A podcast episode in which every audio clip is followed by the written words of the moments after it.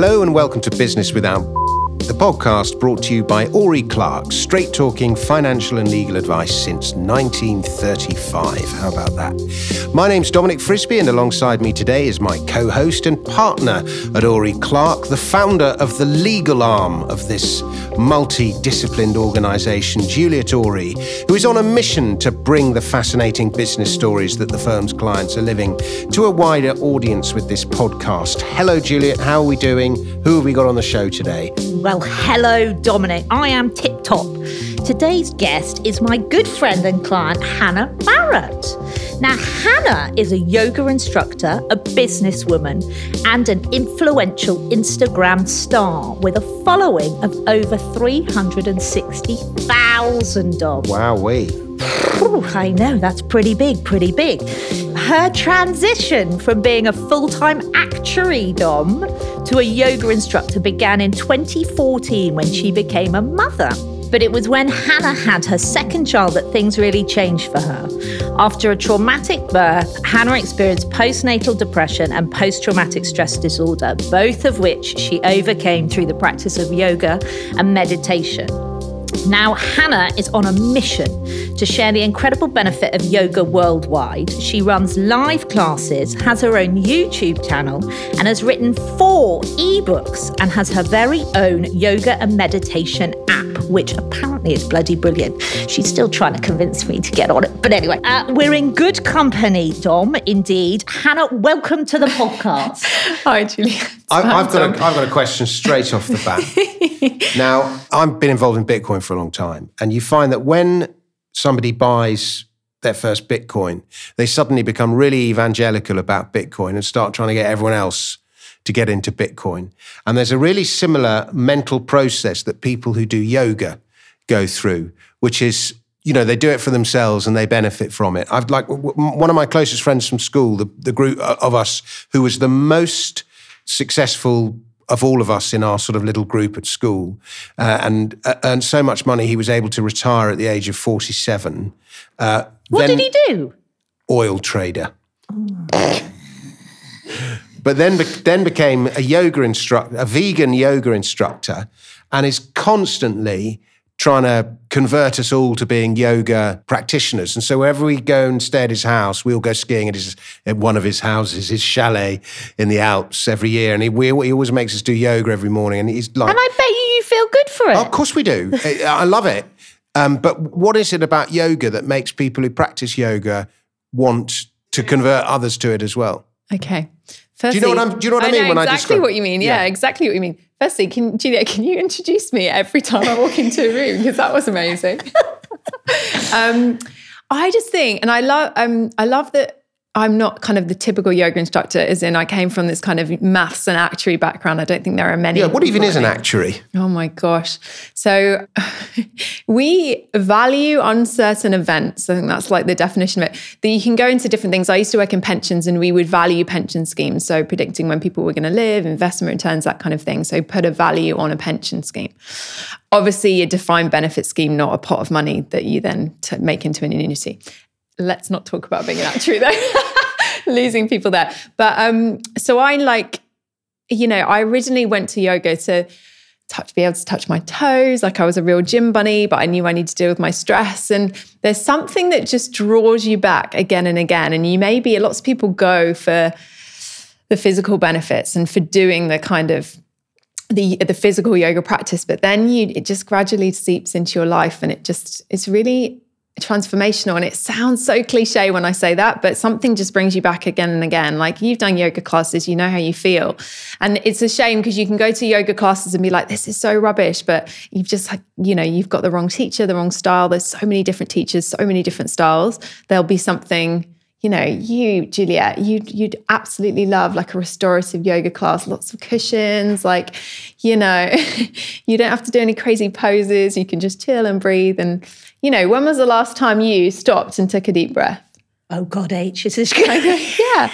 Just like sitting no, in. You have been really kind, and I can see. Like, I remember when you and I met, and you were obviously working in the city at, at the time, and you obviously quit.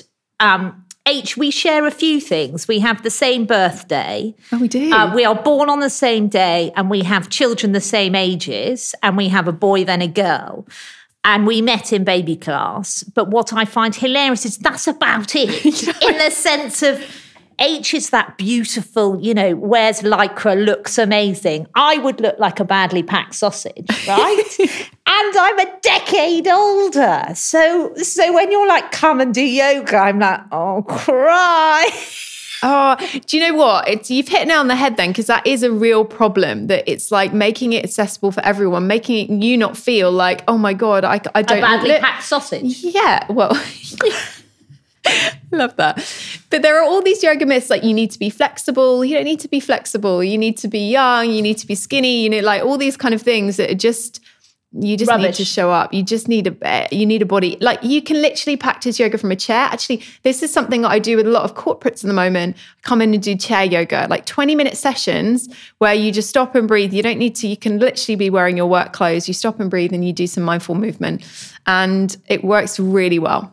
I think H, it always blows my mind because I know that you obviously studied maths, right? Maths and statistics. Yeah, and got a first, right? And mm-hmm. you're like, you are not the most typical of what I would envisage studies maths, right? I always got that. People judge me. And people actually used to call me a receptionist. like, would think I was a receptionist sometimes. And I'm like, no, no, no.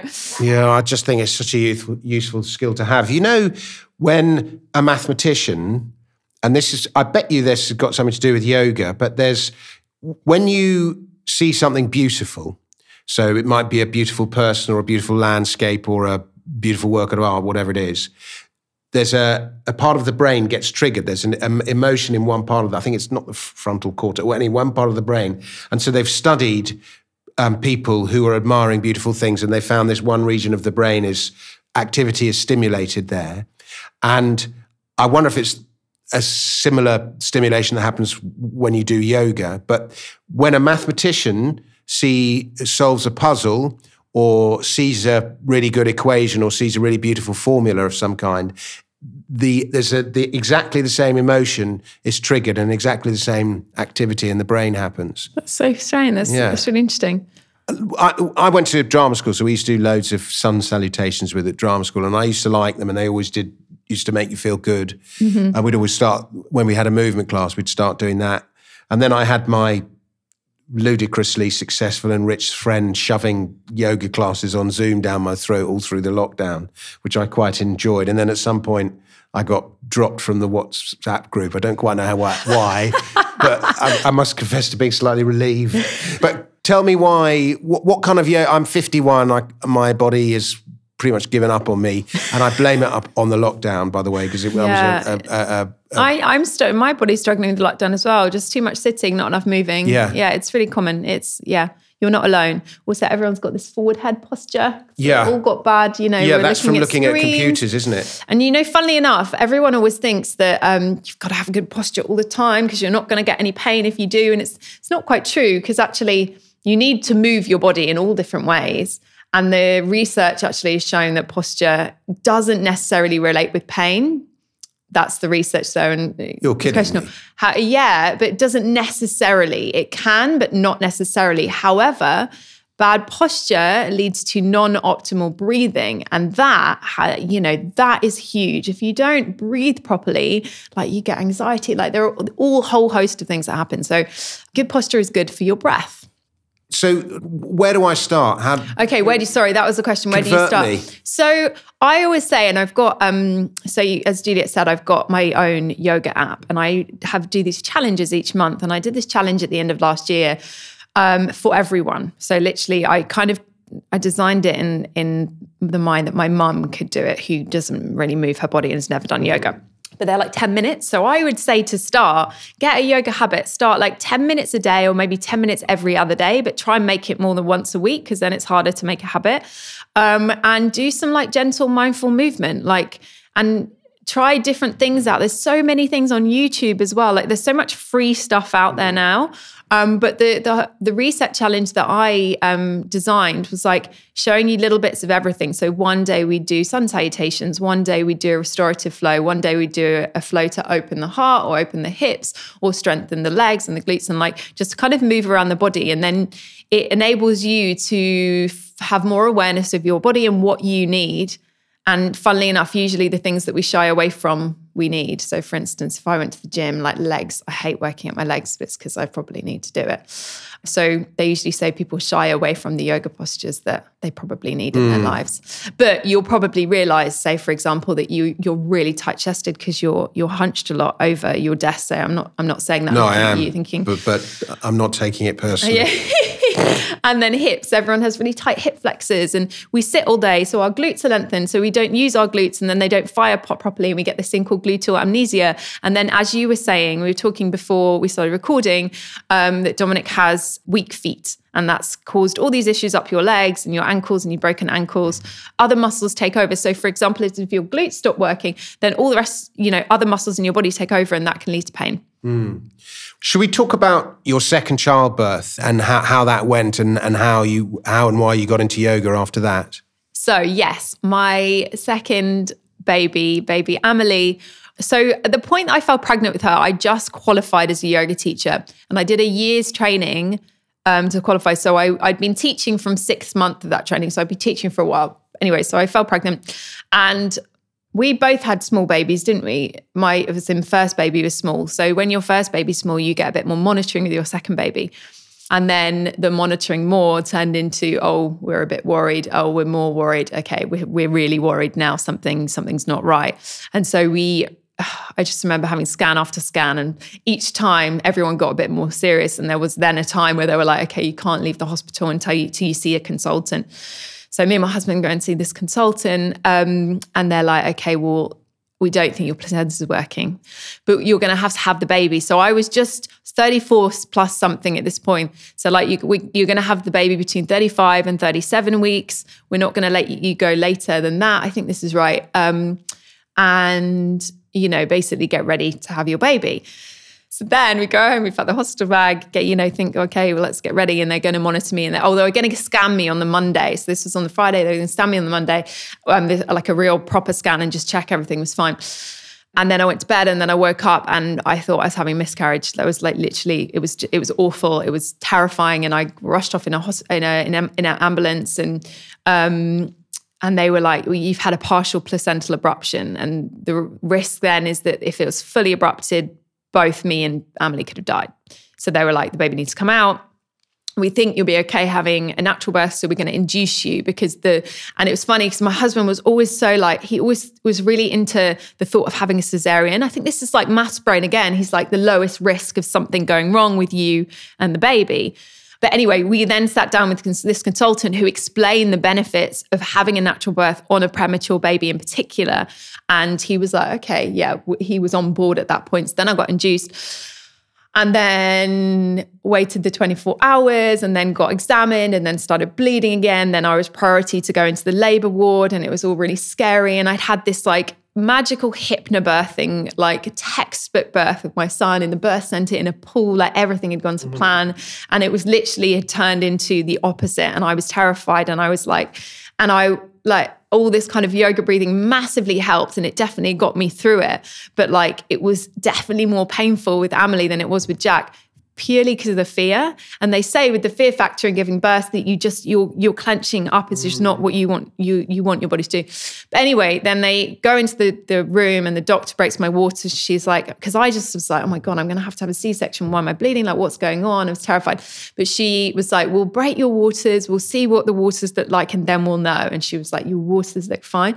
Literally, as soon as she'd broken my waters, like an hour later, I was holding Amelie. Like it was so quick, so quick to the point point where I'm like, I it was started happening where she was transitioning and the, the nurse literally yelled at me, get on the bed, don't start pushing, runs out the door, is like, we need a neonatal doctor in here now. And then literally like one push later, she's she was there. So it was all and then so it was all fine. She was all okay, all being monitored. And then we went into a room and me and Charles were just like, she's so small, she wasn't feeding. And then literally like five minutes later, he the, the the midwife who delivered her was like, you shouldn't be in here. She should be in NICU. What's going on? And What's then NICU? neonatal intensive care.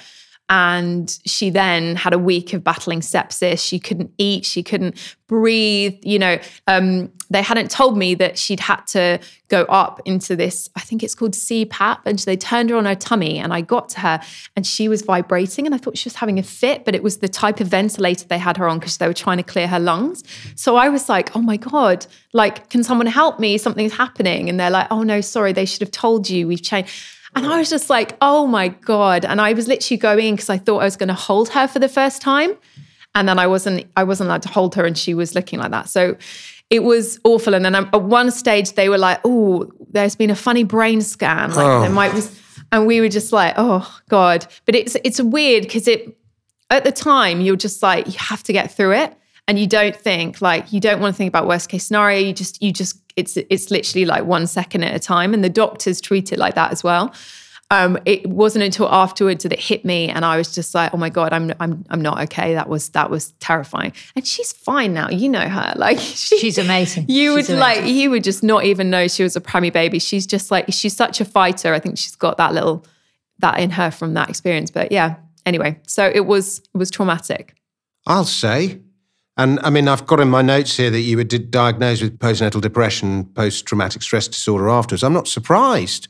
Yeah, it you just it's a funny thing though because you walk out that hospital with your baby and you walk out with a baby and it so many people like really sadly don't get to do that. So you you bury everything because you're like i shouldn't be struggling because i have a baby. Do you know what i mean? So i was that was what i was feeling until you know, she had horrendous reflux, didn't sleep, we would just vomit every meal. Like feeding her took an hour and a half. I was, she couldn't drink from me. So I was expressing six times a day.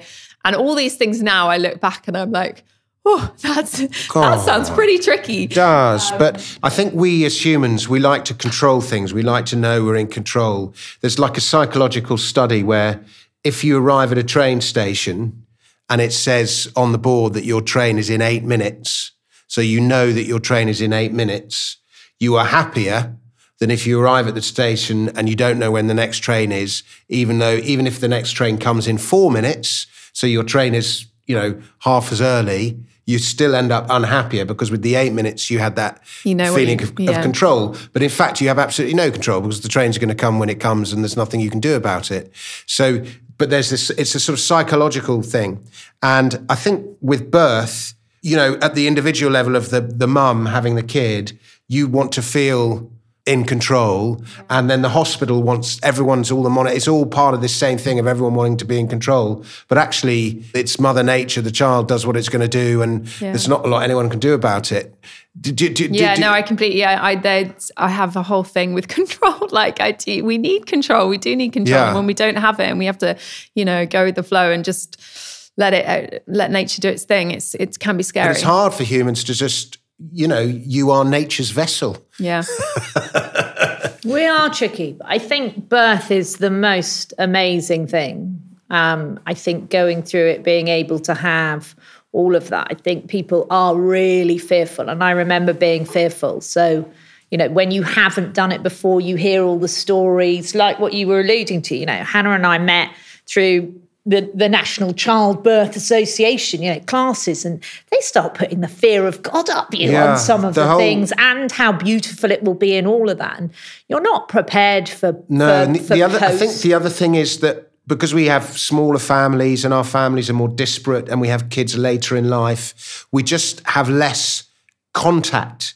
Like, you know, when we were only living for 40 years old and people were having kids from the age of 15 and we were all in one little tribe, whatever, you'd see people giving birth all the time. So you would be more in touch with the birthing experience. But, you know, a lot of the time now, there'll be a, a, a, a I mean, when my first son was born when I was 30 and I'd never held a baby before. yeah, You know, there's this sort of fear of the unknown yeah. that wouldn't be unknown if we were in a you know, our little tribe of 150 having kids from the age of 15. It but there, more- there's more also another normalised. there's another element as well is that people love to tell you the horror stories so not only is the Yeah. fear of the unknown but you invariably the stories you hear of when it goes wrong Yeah. um, actually it's another thing i'm really passionate about because the only kind of thing that i have a, on my blog on my website at the moment that i need to get a bit better at is i have a, like a positive birth story blog. And it's not just kind of like you know the, the births like jack was like in terms of water birth and perfect. Like i have amelies on there because it is a positive birth experience at the end of the day. And there are c-section ones there as well like because you know, you just want people to share stories of it actually going well to take the fear away because you don't want to go into it being scared. And at this point, let me quickly remind you to give us a nice review on Apple Podcasts or follow us on Spotify so that you never miss an episode. And now, here's a quick word from our sponsor. At Ori Clark, we understand that many of our clients want to be better informed about the issues they face, but don't have the time to wade through all of the legalese and accounting jargon to get there. We know that people love our easy to read quick guides on the most common problems facing our clients, and if you're here, then you probably like podcasts. So we thought, why not combine the two and make it even easier for people to access the knowledge of our team of multidisciplinary experts? Recently, Dominic Frisby sat down with Simon Walsh and Casey Lee Nielsen to talk about GDPR, data privacy, and protection. We live in a world where GDPR is a reality, but it was one of those controversial arguments around about the time when Brexit was going on, I remember. Was the world a better place before GDPR was imposed? Um, I don't think so. No, I think it's better now that it is in place because it's making businesses operate better. So, for example, instead of just harnessing so much data and data that you're never going to use, it's an expense for you to store it all. Um, it's better for a business to realize the core data that they actually need for their business and focusing on that. I personally find it, I mean, you described it initially as a nightmare. Just as a punter, I don't offer any service to Europe, but every time I go on a website now, I need to seem to click and accept a million cookies, and various American websites won't have me on their website altogether. So, personally, it seems like it's made life more complicated. I mean, it's an interesting question, Dom, because I think people often forget this, but cookies are governed by another bit of legislation. Um, so there are these things called the privacy and uh, electronic communication regulations. Uh, lawyers love acronyms, so we just call it PECR. But essentially, cookies are governed by um, privacy regulations rather than GDPR. But both PECR and GDPR sit side by side. You can find our audio quick guides in the resource library at oriclark.com or search for Ori Clark Quick Guides wherever you get your podcasts. So, H, one of the things that I want to chat about is the fact that, uh, one, I think it is utterly amazing. And I have to recognize that you have gone from city living, a very traditional, very bizarre job, right, to now living um, your dreams to some extent, I would say. Well, this was the thing, and I have watched kind of over the decade you you transition into into what you are not that you've necessarily changed that sounds like you're a totally different person but i definitely think you are much more relaxed and able to deal and have developed tools that we all need or should adopt like your reference that i must you know take a moment yes i definitely need to um but I guess for me, you know, we met and you started down this journey. You have now built this following on Instagram. Instagram blows my mind. And I only signed up to Instagram because you told me, get on it and have a look. And I was like, okay, I will. Did I? And yes. and yes, that's that's another thing I've learned from you. And you now have 360,000, more than that, but 360,000 people watching. Can I tell you how it started? Because I didn't want to actually do an Instagram account. So I was, um, I must have been going through my teacher training. And I, I literally, I can remember it so vividly. Giles, my husband, comes into the kitchen and we, I don't know why we started talking about it, but he was like, you should start an Instagram account. And I was like, no, I don't know if I want to do that. Like, I don't, I don't know. Cause I, I hate having my photo taken. Um, and I didn't, I, when I thought about Instagram, I just thought about these beautiful photos and I was like, I don't look like that. I can't get my body into those crazy pretzel shapes. And then um, he was like, just do it. You can do videos. And then I was like, well, what? I, I don't want to call myself my name. Oh, because I wasn't my name at first. Sorry, you might not know that. So uh, we came up with this Yoga Girl London. He came up with this idea. So I started this account and it was very much like I was like, right, I'm going to post videos. I'm going to show people how to do the things that I've always wanted to do and give you tips and hints and stuff because I thought at that stage, like that's what was kind of missing on the platform. And then it just got to this silly thing. I was like, oh my God, I've got a thousand followers. And, and Giles said to me, oh, tell me me when you've got like 10,000, you know, just joking. And I was like, I've got 10,000 followers. And he was like, okay, tell me when you've got 20. And then he was, and then it got to 60 and I was like, oh my God, you can feel Twickenham. Like, this is ridiculous. And then at that point, we stopped we stopped kind of like talking about it. And then I, all I wanted to do, like that stage, I was like, oh, I really want to get to like quarter of a million because that's like, that's crazy. And then it just, and then it just got, yeah, got a bit crazy. And it continues to increase yeah, it's it's difficult. I found that this last year, I've like it's been tricky because time has been so precious. There's been less time with lockdowns and having to look after kids and starting the app, and I've just had less time for it than I have done before. I think I suppose my priorities have changed. Like I still like it, but I love this community I've built with my app and um, there are other things that I have, like you know, when you know how it is with when you have little time, like what, where can you put your energy into? So I think at the moment I'm putting less energy into Instagram just because I, I don't have the time. And more into your app.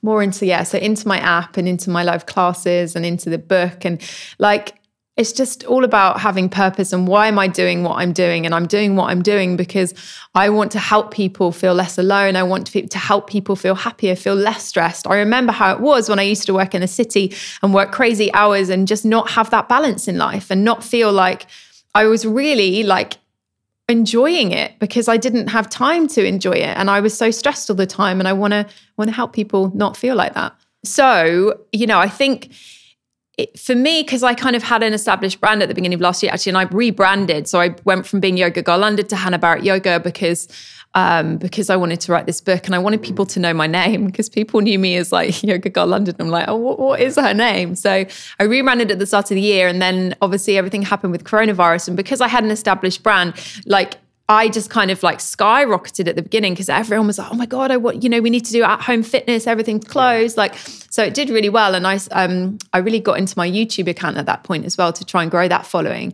But the issue that happened is then everyone became fitness instructors or everyone that was fitness instructors or yoga teachers or whoever you were everyone had to go online so then it became really crowded marketplace because everyone was offering these live classes these you know so it um, it's been great because there's been so much selection, but it's really hard being a yoga teacher in the time because everyone's online and mm. you know you're battling between them. So I didn't really. I did some live classes at the beginning of last year, but with brands like free live classes on their Instagram. But I didn't start live classes properly until September. And it's been really good for me actually because lots of people actually follow me from America. So now I can actually people can take my classes from America, which is incredible. But anyway, it's it's it's been challenging. But then I agree, everybody has gone online and therefore it is working through. But I assume there will be a drop in terms of people will go off the idea, people go back to normality, don't want to do this anymore. Yeah, yeah, I think so. I think it, I think obviously you'll have some people like you were saying who were like, yeah, I'm going to go straight back to studios, straight back, straight back to the gym. But some people are going to take a little bit more time. And like people with yoga, I think the thing that made me fall in love with it as well is you can literally like I could roll out my mat here and do yoga practice here. I'm not going to. Oh, I, didn't wow. bring, I, didn't bring, my yoga mat. You look really excited then. But you can literally do it anywhere. So like I love this idea of self practice and doing, you know, one of the reasons I brought out the app as well was because you could you can literally take me anywhere and, you know, have a lesson from where, wherever you are. And uh, tell us about your book that you're publishing with Quadrille. So it I don't know if I can announce the name to you guys yet, but it's a book for everyone. This is a book called perfect for you, Julia. It's got, you know, it's it's got those tools to make everyone calmer, to make everyone happier. It's for everyone. There are flows, but like simple flows, we break it down, give modifications, but it's more than that. It's more than the movement. It's it's ways to bring yoga into your life off the yoga mat. So that we talk about journaling, there are breathing exercises, there's meditation, there's thinking about um, the the words we speak and the words that are spoken to us and how to digest that and just to basically just live a calmer, stronger, happier life. Would you like me to teach you the yoga exercise, breathing exercise that we were taught at drama school by one of our speech teachers? yes, go on. So you take your thumb and your two first two fingers, and you put your two fingers on your forehead, uh, sort of probably just above your eyebrows, somewhere around there, and then you put your thumb on the side of your nose, uh, so that you're pushing in one of the nostrils, and you breathe in through the nostril, and then you use another of your fingers. You take your thumb off the nostril and, and use the other finger to block the nostril that you just breathed in through, and then you breathe out through the other nostril like that. So you go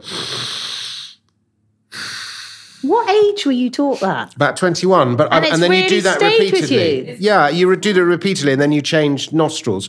I had to d- describe it that like that, even though you got strangulated, so that the listener at home could practice the same. It's called Nadi Shodhana. It's alternate nostril breathing, and it's like to clear and balance the body. It's It's very effective. yeah, it's really effective. Just do that five times on each nostril, and sort you right out. Will it make sure my body doesn't collapse? So, yeah, something okay, like that. okay. Okay, so let's come to our sort of generic questions that we come as we near the end of an interview. What are you most excited about, Hannah, for the future of your business? Oh, I'm I'm there are so many things I'm really excited about. I'm really excited. I've got some um, really exciting things happening with the app. I've got um, I think I can say this, but I'm headlining Wanderlust Festival, which is happening in July. So it's going to be 5,000 people and it's going to be in real life, which is amazing. So that is like the biggest class I will have taught. And just getting everyone back together will be incredible. Headlining. Oh God, yoga headlining. That's Oh, in the yoga tent. in the yoga, no, So- in the, they've got like a main stage, and I'm going to be the yo. I'm going to do the yoga class um, Oh, laugh. with someone else, so I can't mention yet because they're not confirmed, but they're incredible as well. So it's gonna that that I'm really excited about. But and also I want to get more into companies as well and help people. Like I know I would have been a better actuary now with my yoga training, with all the things I know. I know I would have done my job better. So I want to figure out how I can help corporates give their employees what they need to be able to do their jobs better and have more balance and have a happier life so they're not going to leave or be become run down or become ill or whatever. I want to help people get more connected with their life because we're so we can be so unconnected, so unpresent, and we are happier when we are more present and connected and we don't have all this mind wandering. H, if there is one thing in the world you could change over the next five years, what would it be? Okay, I'm going to give an answer, and I think it's going to be different to what norm pe- people normally say because I know you have different people on here to to maybe me. Um, I'm, and my answer is love. Okay, bear with me. Um, people need more love, and this is this goes towards yourself, like self care. Like when was the last time you did something just for you and you didn't feel guilty about it, and you were like, I'm just going to take this 20 minutes, 30 minutes to do X, Y, and Z. Like think about that. Think about the message it gives to your children. So you need to look after yourself to give these messages. And it doesn't have to be children, it can be friends, it can be family or whatever. But it's like with the yoga practice, you think about like planting these positive seeds and your behavior, you're modeling how you want other people to do things. And you need to look after yourself because you want other people to look after yourself. If you said to me, Oh my God, I haven't had any time to myself, I'd be like, Go and do it. And you'd say the same thing to me. But we never give ourselves that love that we'd give other people. So let's, yeah, let's let's keep it like that. Self-care, self-love. Hannah, what is business and what is bullshit? Such a serious look. Um, I so business for me is like passion and purpose and helping people. Because if you're not doing that, then what is the friggin' point of, of doing it? Yeah. Yeah. D likes that. and what is bullshit? in authenticity, like not being authentic with yourself, just saying things for the sake of it, not understanding yourself, not believing in yourself, not listening to what you truly believe and not speaking up. You know, speak speak up for yourself for what you believe in and, and cut the crap. Hannah, if people want to find out more about you and what you do, how would they do that?